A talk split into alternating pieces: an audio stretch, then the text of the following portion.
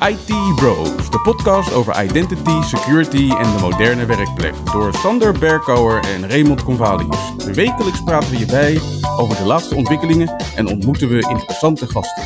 Volg onze podcast op Spotify of iTunes en stel je vragen op Twitter, ITBrosNL. Ik ben Raymond Convalius. En mijn naam is Sander Berkouwer. Welkom bij alweer aflevering 33 van de IT Bros podcast. Met deze aflevering het laatste nieuws, aankomende evenementen en uiteraard weer een productiviteitstip van Ray.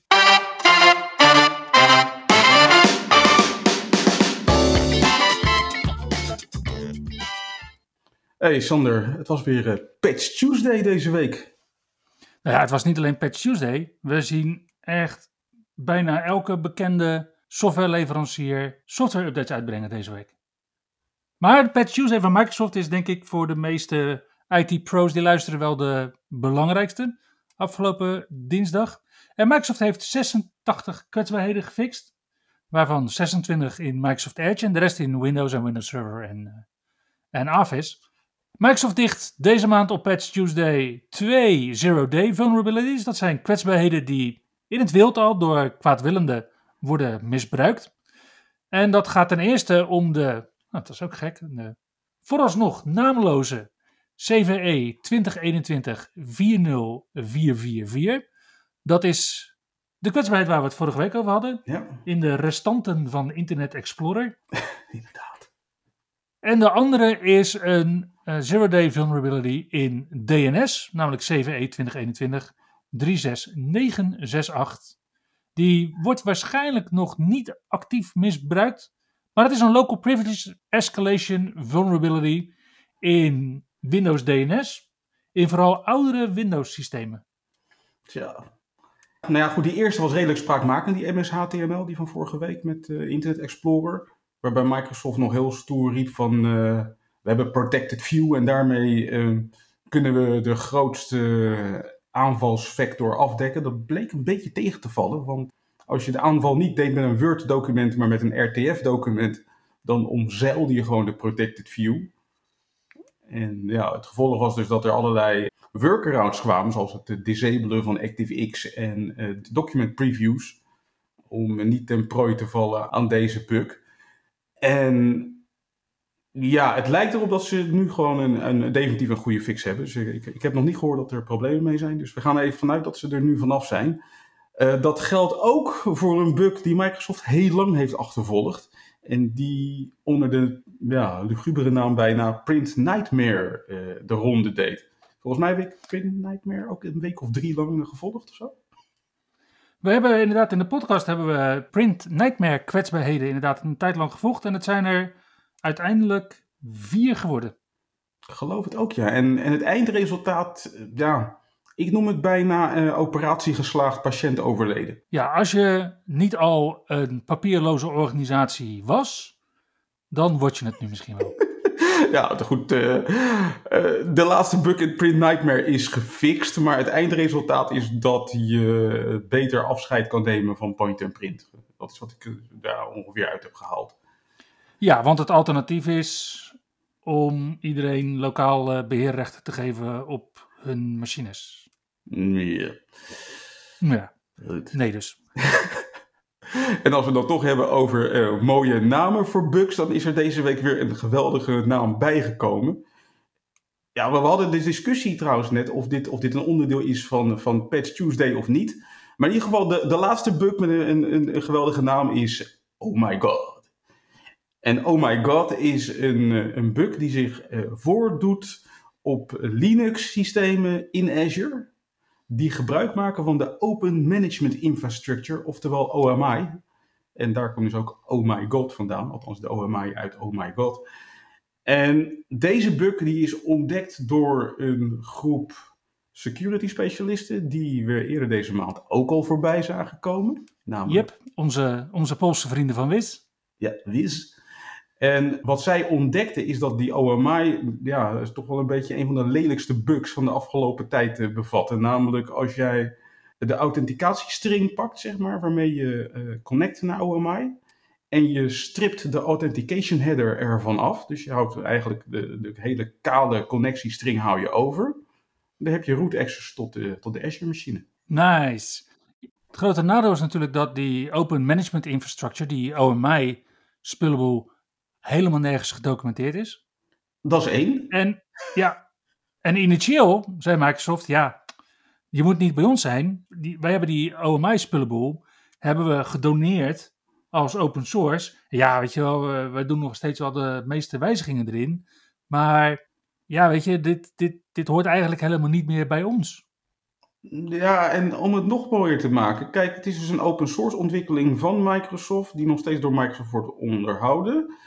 En dan is het ook nog zo dat als jij een Linux-machine hebt in Azure, dan wordt die stilletjes op de achtergrond geïnstalleerd wanneer je iets gaat doen met bijvoorbeeld Sentinel op Azure. Dus, dus, die, dus jij als Linux-beheerder weet niet eens dat OMI wordt geïnstalleerd. En dat je vervolgens vatbaar bent voor oh my god. Ja, en ik vind het niet echt eerlijk dat jij nu gelijk Azure Sentinel weer uh, eruit pikt. Ik pak even mijn aantekeningen erbij. Want OMI wordt namelijk standaard op Linux-machines geïnstalleerd wanneer je gebruik maakt van, en hier komt die, Azure Automation, Azure Automatic Update, Azure Operations Management Suite, ook wel OMS, Azure Log Analytics, Azure Configuration Management en Azure Diagnostics. Ja, en er was ook nog iets met het updaten volgens mij van de OMI agent, wat niet helemaal soepel of vanzelf ging. Nee, maar Linux-beheerders van Linux-machines in Azure, dankjewel Arjen, die kunnen nu hun OMI-spullenboel gaan updaten. Ironisch is dat op het moment dat wij deze podcast opnemen, nieuw uitgerolde Linux-machines in Azure nog steeds de verouderde en dus kwetsbare versie van OMI geïnstalleerd kregen. Deze zal uh, wellicht nog wel even terugkomen in onze volgende aflevering van de podcast. En wat ook blijkt terug te komen telkens, zijn toch wel weer die zero-day lekken in Chrome en Chromium. Want deze week bereikt ons het nieuws dat Google dit jaar alweer de tiende zero-day in Chrome heeft gefixt. Ja, dat waren er deze week eh, twee, om precies te zijn. Ik zal de nummers even achterwege laten, maar het ging om een uh, out-of-bound write kwetsbaarheid in de JavaScript engine van Chrome oftewel V8. En een use after free fout in de IndexDB API. Wat ik trouwens wel grappig vond, is dat deze twee kwetsbaarheden blijkbaar niet van toepassing waren op Edge. Hmm. Maar dat weet ik niet 100% zeker. Maar in ieder geval, ik heb wat, wat lopen zoeken, maar ik kon hem niet voor Edge in ieder geval niet vinden. En daarmee bewijst Microsoft weer dat ze milieutechnisch goed bezig zijn. Want ze hebben dus geen V8 onder de motorkap. Waarschijnlijk niet, nee. En daarmee hebben we nog niet eens alle kwetsbaarheden gehad van deze week. Want ook Cisco was uh, druk met het uh, dichten van uh, lekken. En dit, dit keer in de halfjaarlijkse patchronde voor iOS XR hebben ze negen lekken gepatcht. Met CVS-scores variërend van 5.5 tot 8.6. Waarvan de ergste CVE 2021-34720 is waarbij er sprake is van een unauthenticated ex-host memory denial of service attack. Ja, dus iemand kan van buitenaf, zonder dat hij zich aanmeldt of hoeft aan te melden, inderdaad het geheugen van een apparaat met iOS XR van Cisco laten vollopen, waarna het apparaat stopt met werken. Ook bij Adobe waren ze de afgelopen week druk. Daar uh, hebben ze 61 lekker gepatcht in de september update voor uh, Adobe Acrobat Reader en 14 andere producten. Dus ook daar is het zaak om uh, in ieder geval te zorgen dat je je spullenboel gaat updaten. Ik, ik heb geen, geen details over Zero Days, maar uh, ongetwijfeld aan te raden om gewoon bij te blijven hier. En het wordt ook aangeraden om eventuele WordPress-installaties in je omgeving te updaten. Als je dat al niet hebt ingesteld om automatisch te updaten. Want WordPress 5.8.1 dicht een aantal lekken die aanwezig zijn sinds WordPress 5.4. En als ik je vertel dat 42,5% van alle websites op het internet gebruik maken van WordPress, dan kunnen we wel stellen dat dit belangrijke updates uh, zijn.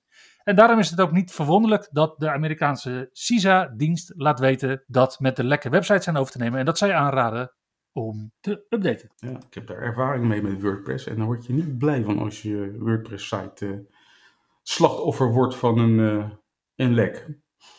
Nou, ook bij Apple waren ze weer druk met uh, updaten. nota bene in de week voordat ze de nieuwe iOS-versie gaan uitbrengen, moesten ze op het allerlaatste moment nog eventjes een nieuwe versie uitbrengen van iOS 14, namelijk iOS 14.8 en iPadOS 14.8 omdat er een aantal zero-day-lekken in zaten die, naar het schijnt, al actief werden aangevallen. Ja, en dat geldt ook voor WatchOS 7.6.2, macOS Big Sur 11.6 en Safari 14.1.2. Die werden om dezelfde reden uitgebracht. En wat ik nog het meest opvallende vond, eigenlijk naast, oké, naast de timing dan, maar dat de update voor deze twee kwetsbaarheden voor iOS een update betrof van 300 MB groot.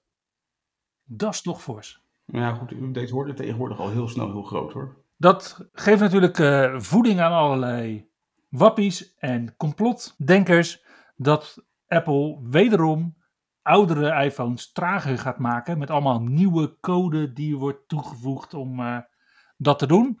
Maar ik denk het niet. Maar feit is wel dat Apple natuurlijk nieuwe apparaten heeft geïntroduceerd.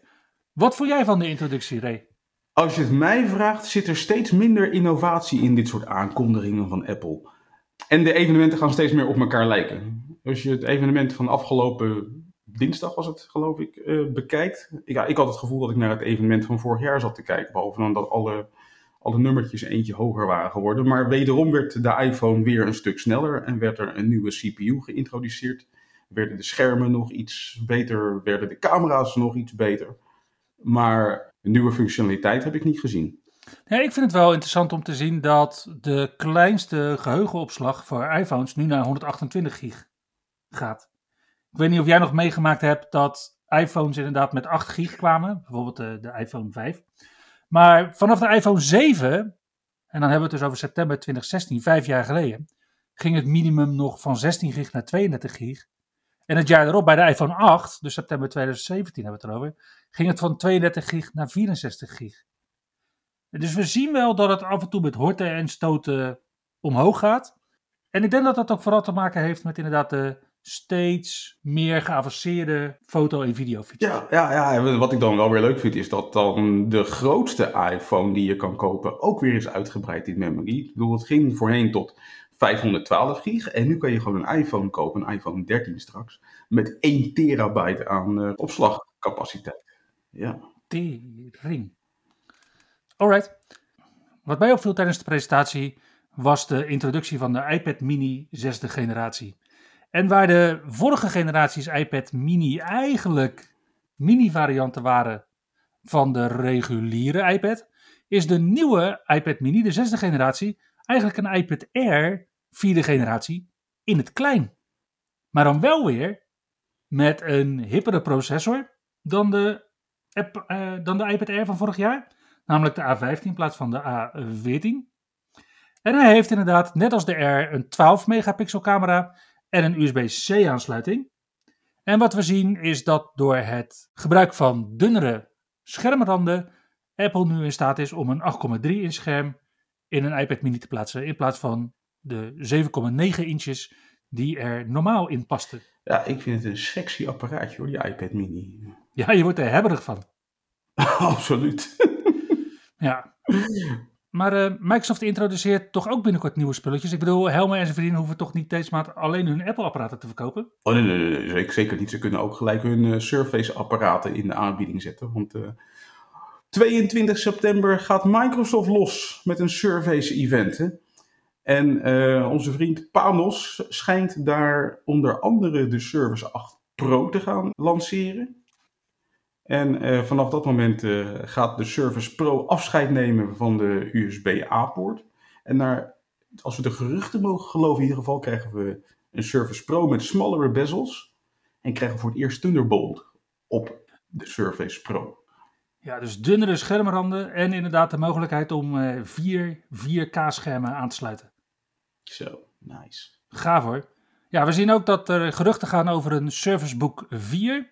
Die zou geen afneembaar display meer hebben, maar wel een 120 Hz scherm bieden, net als de nieuwe uh, iPhones. We zien geruchten over een Surface Pro X en daar staat dan heel klein bij een nieuwe processor, maar Ray, zou dit een 64-bit ARM-processor worden, denk je? Ik mag het wel hopen. En ik hoop, ik, ja, nou, een beetje tegen, tegen beter weten in, zou ik eigenlijk hopen dat Microsoft een soort van tegenhanger van de Apple M1 gaat, gaat brengen. Maar ik ben bang dat het nog niet zover is. Yep. Voor degenen die niet zoveel te compenseren hebben en in plaats van een Service Pro voor een Service Go kiezen, komt er waarschijnlijk een Service Go 3, de kleinere versie van de Service Pro. Deze zal, zoals de geruchten nu gaan, een Intel Core i3 processor krijgen in plaats van de iets wat trage Pentium Gold processoren. En we krijgen meer dan 4 gigram. En Microsoft gaat geen gebruik meer maken van het, en dat is echt traag, eMMC-opslag. Want ja, die kleinste geheugensoorten gaan er allemaal uit. Ja. Ja, en de, de, de, de, ja, misschien wel de meest spraakmakende release van volgende week die verwacht wordt, is die van de Surface Duo 2. Maar eigenlijk, eigenlijk weten we er alles al van. Hè? Dus de afgelopen, was het twee weken geleden dat we het daarover hadden. Dat, uh, ja, de belangrijkste informatie over de Surface Duo is al gelekt dankzij uh, Geekbench. Waardoor we weten dat uh, de Surface Duo 2 onder andere Android 11 gaat draaien, 5G-ondersteuning heeft, ondersteuning gaat bieden voor NFC.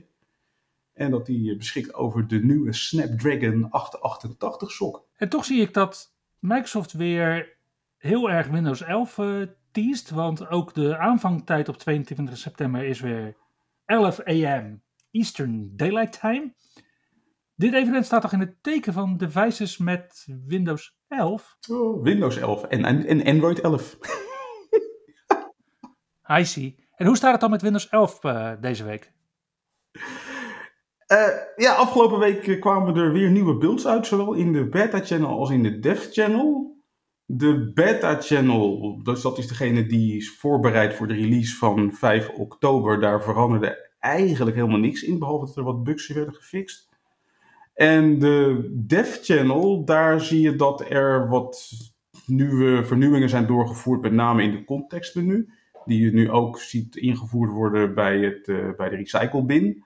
En wat mij eigenlijk voor het eerst opviel, is dat doordat het contextmenu dus is veranderd, zijn de applicaties die gebruik maken van het contextmenu, zijn een niveautje naar beneden verhuisd. Dus als je bijvoorbeeld 7-zip gebruikt, dan zit 7-zip niet meer meteen in dat menu als je rechtsklikt op een bestand, maar dan moet je nog één niveautje dieper voordat je erbij bent.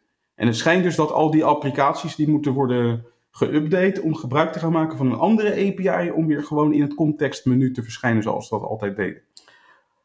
Voor de rest uh, ja, is de Windows Terminal is terug in het uh, Quick Link menu.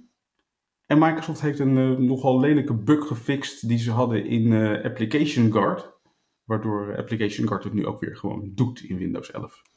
Ja, om in de hoek van Windows te blijven, lazen we deze week het nieuws dat Azure Virtual Desktop, AVD, voormalig bekend als WVD, nu ook Azure AD Joint kan worden. En ik vind dat een stap in de goede richting. Wat vind jij, Ray? Ja, het werd tijd. Hoog tijd. Ik vond het al gek dat, uh, dat, dat, dat, dat AVD uh, bij, bij introductie alleen hybrid Azure AD Join ondersteunde. Ja, terwijl steeds meer program managers vanuit Microsoft inderdaad aangeven van every time you hybrid Azure AD join a device instead of Azure AD join a device, an angel loses its wings. So, ja. Precies. Dus, maar goed. Tegelijkertijd heeft Microsoft trouwens met, met de introductie van deze feature die nu is uitgebracht ook gezegd nou, we zijn hard aan het werk om AVD gewoon stappen verder te brengen. Dus binnenkort krijgen we support voor FS Logics profiles in AVD. We krijgen support voor single sign-on in AVD. We krijgen support voor FIDO 2 in AVD. En support voor Azure Files voor cloud users. Dus ze zijn nog lang niet klaar met de AVD. De komende weken denk ik dat we genoeg leuke dingen gaan horen over uh, ja, Windows in de cloud.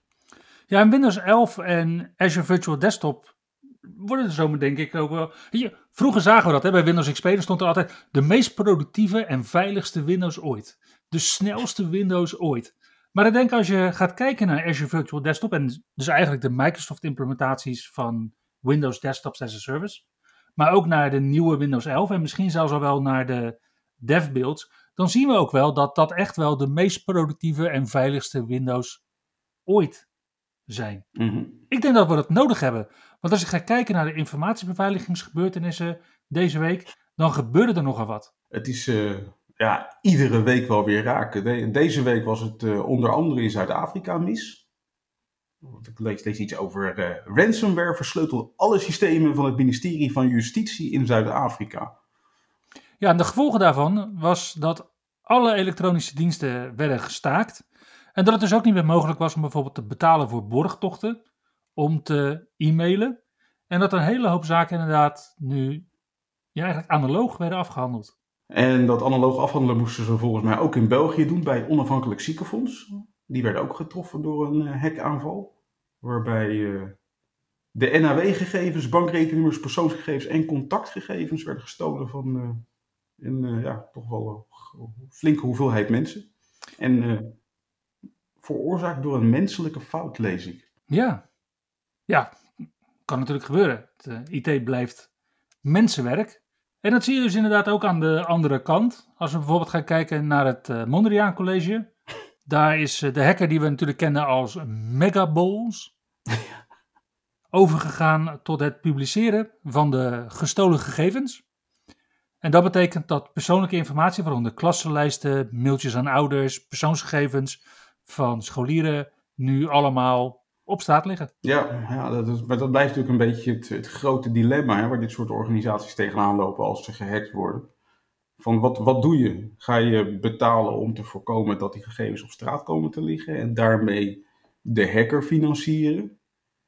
Of laat je het gewoon gebeuren en daarmee dupeer je dus vervolgens de mensen die gebruik maakten van jouw diensten en het vertrouwen hadden dat, jouw, dat hun gegevens in jouw services veilig waren? Ja, ik denk dat vertrouwen nogal de, de moeilijkste manier is om er eh, mee om te gaan. Kijk, qua geld kun je heel strikt zeggen dat je inderdaad geen criminelen geld wil geven. Mhm. Dat is een, een, een makkelijke lijn om te volgen als je inderdaad je systemen terug kunt brengen. Maar vertrouwen is, is lastig weer te herstellen. Ja. En ja, vertrouwen te- herstellen, denk ik, doe je door de juiste acties te nemen op het moment dat je geraakt bent. Dat je een datalek hebt ervaren, dat je dan inderdaad professionals in de hand neemt en dat je dan inderdaad de juiste dingen doet. En toch, en toch, en toch zien we deze week bijvoorbeeld weer dat de gescreepte informatie van zo'n 500.000 Fortinet VPN-accounts werden gepubliceerd. Ja, ik zeg 500.000, het zijn er, het zijn er 1092 minder net dan 500.000. Ehm, en het is allemaal informatie die werden gescraped van kwetsbare Fortinet-apparaten. Ja. Nou, die kwetsbaarheid, E 7E2018-13379, waar deze kwaadwillenden gebruik van hebben gemaakt, die werd eind mei 2019 al gedicht. Maar de manier waarop je dus nu ziet dat er toch nog steeds informatie wordt gescraped, is dat ook al installeer je dus de update die de kwetsbaarheid weghaalt, moeten mensen met VPN-accounts nog steeds hun wachtwoord wijzigen. En doen ze dat niet, kunnen ze dus inderdaad nog steeds gescraped worden. Nou, kan je je afvragen hoeveel mensen hebben dat gedaan?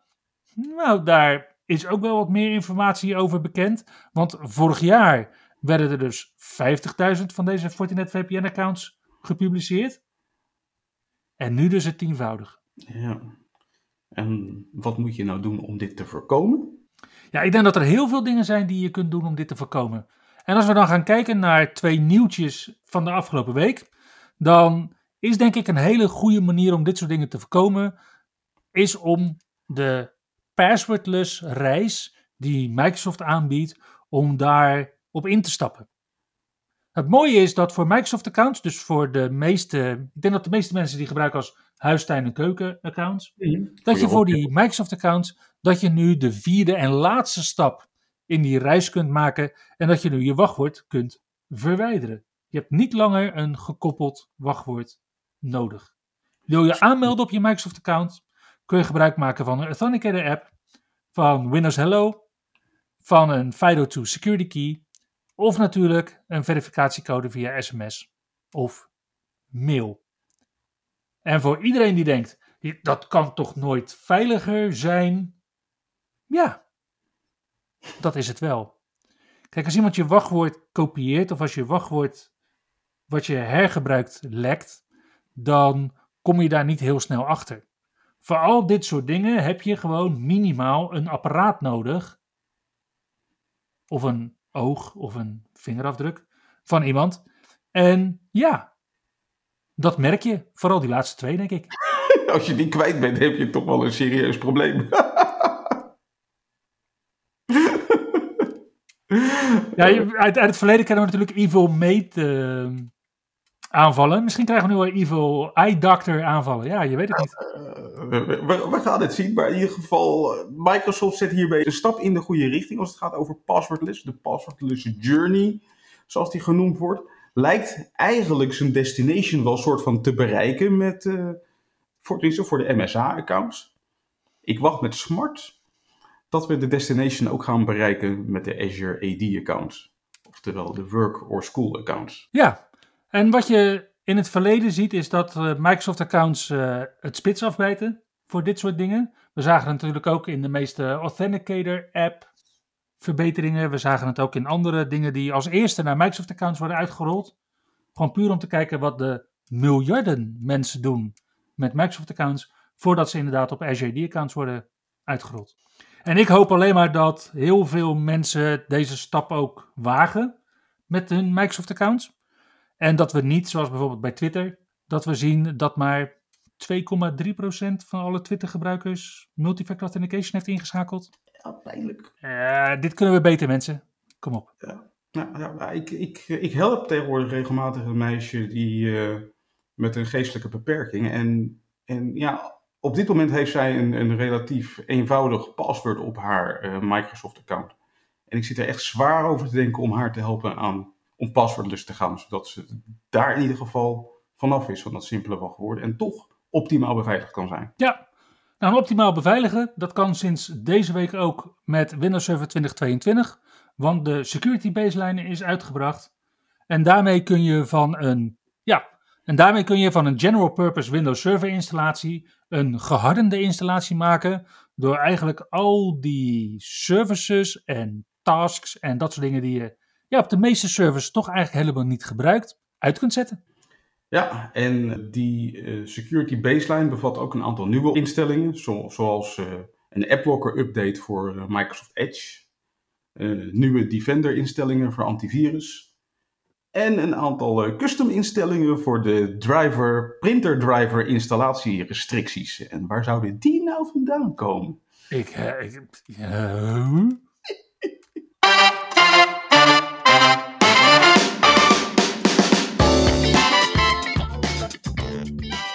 Na de slowdown-evenementen van vorige week verwacht je natuurlijk dat er deze week geen evenementen zijn, maar niets is minder waar. Ja, eh, de komende week met, kunnen we met name op 21 september weer helemaal losgaan als het gaat om evenementen. Want zo vanaf 9 uur 's ochtends kunnen we starten. Wel met eh, de Hybrid Container Days in Hamburg. Dat is een eh, zowel virtueel als fysiek evenement, dus een hybride evenement. Waarin er gesproken gaat worden over containers, cloud native technologies, cloud native journeys, Microsoft Services en Distributed Applications. En dat nog wel twee dagen lang. Dus zo, of zo, drie dagen lang moet ik zeggen. Van 21 tot en met 23 september. En dan gewoon de hele dag van 9 uur s ochtends tot 5 uur s middags. En als je dacht van nou, dan hebben we genoeg gehad. Absoluut niet. Want ook op 21 september kan je vanaf 4 uur s middags de Workplace Ninja's gaan bijwonen. En bij de Workplace Ninja's gaat Christian Brinkhoff samen met zijn nieuwe collega Ronnie de Jong Mhm. in de Ask Us Anything over Windows 365. Ja, ik heb een tijdje geleden al 21 september in mijn agenda compleet eh leeggegooid, want ik zag het al gebeuren. en ja, weet je, ik vind het helemaal top eh, overdag en dan inderdaad van 4 tot 5. Maar ja, om 5 uur stopt de typische werkdag, die van mij niet. Want ja, ik ga denk ik gewoon ook lekker verder naar de AZUG, dat is de Belgische Azure User Group. Die hebben vanaf 5 uur een evenement waarbij Henry Been een virtuele sessie verzorgt over Bicep. Dus dat is Infrastructure as Code voor Azure Reinvented. Mhm. En Ja, dat is onze andere favoriete user group. D-Dog. Organiseert op 21 september ook weer een evenement. En dan vanaf 7 uur s avonds. Dus alles lijnt perfect op om een hele dag lekker sessies te volgen. Bij die dag kan je genieten van een sessie van Toon van Houten over Automate Your Azure Infrastructure with Bicep en Azure DevOps. En een sessie van de bij Vlagen geniale Mike Martin over de fifth element Azure Secure DevOps. Zeer interessant. Ik ga eens kijken of ik mijn eh, agenda ook leeg kan vegen aankomende dinsdag. En als je dan nog niet genoeg hebt op uh, dinsdag, dan kan je op donderdag trouwens gewoon verder gaan. Als je niet toevallig al bezig was met de Hybrid Container Days. Want op donderdag 23 september hebben onze Belgische collega's van MC to MC vlak na de Hybrid Container Days hun uh, evenement met drie sessies. Onder andere van Jasper Minnaert, een Introduction to Virtual Network Peering, Service and Private Endpoints. Gevolgd door uh, Dries Verschaven, die het gaat hebben over creating automation scripts inside Visual Studio Code en Docker containers. En eindigend met Mark O'Neill, die het gaat hebben over Azure Virtual Data Center Tour. Followed by Bring Your Own Beer. Uiteraard, want het is een Belgisch evenement. Yep. Yes. Dat is een virtueel evenement, daarom ook Bring Your Own Beer. Mocht je op donderdagavond 23 september liever een fysiek evenement bijwonen, dan kan dat ook. Schuberg Files organiseert samen met de Dutch Azure Meetup een avond met als titel So You Think You Can Azure. En wat we zien is dat Radek Wiankowski een sessie presenteert over how to stay in control of your Azure environment. En dat Frank Zomer een sessie presenteert over how to stay in control of your Azure environment. Vervolgens hebben ze een hands-on lab, namelijk Day Zero in Azure. Dus op het moment dat je je handen legt op zo'n vers nieuw Azure subscription, ja, wat ga je dan doen? En Frank Zomer sluit de avond af met een sessie over It Always Starts with Azure Active Directory. En dat is een koe van een waarheid.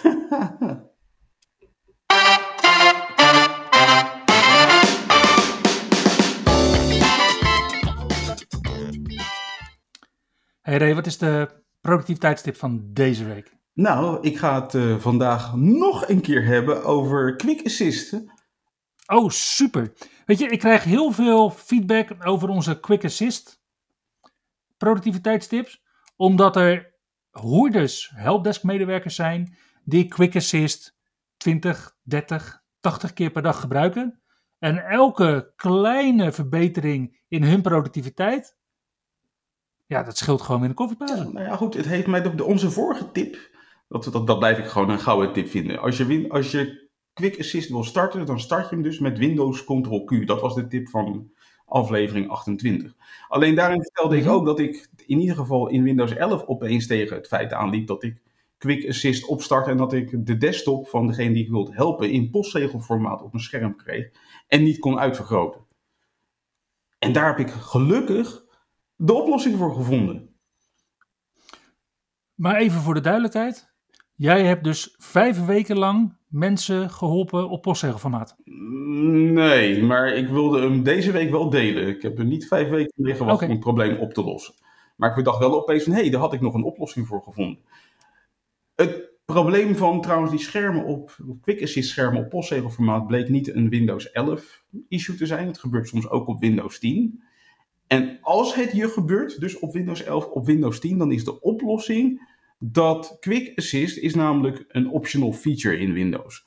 En de oplossing hiervoor is dat je de optional feature verwijdert van je systeem, dus als helpende medewerker, en opnieuw installeert. Dus het is een, remove van de Windows optional feature, wat je kan doen vanuit Windows settings of met PowerShell, met uh, uh, remove Windows package. En vervolgens herinstalleren, wat je dus ook weer kan doen vanuit Windows settings. Of met PowerShell en dan gebruik je het commando add Windows capability. Ik zal de commando's uh, meenemen in de show notes. En daarmee hebben we een primeur, want dit zijn dus de eerste show notes met PowerShell commandlet. Moest er een keer van komen. Moest er een keer van komen, absoluut. Daarmee zijn we gekomen aan het einde van aflevering 33 van de IT Bros podcast. En uh, tot de volgende keer. Dankjewel voor het luisteren en tot de volgende keer. Je luisterde naar IT Bros, de wekelijkse podcast over identity, security en de moderne werkplek.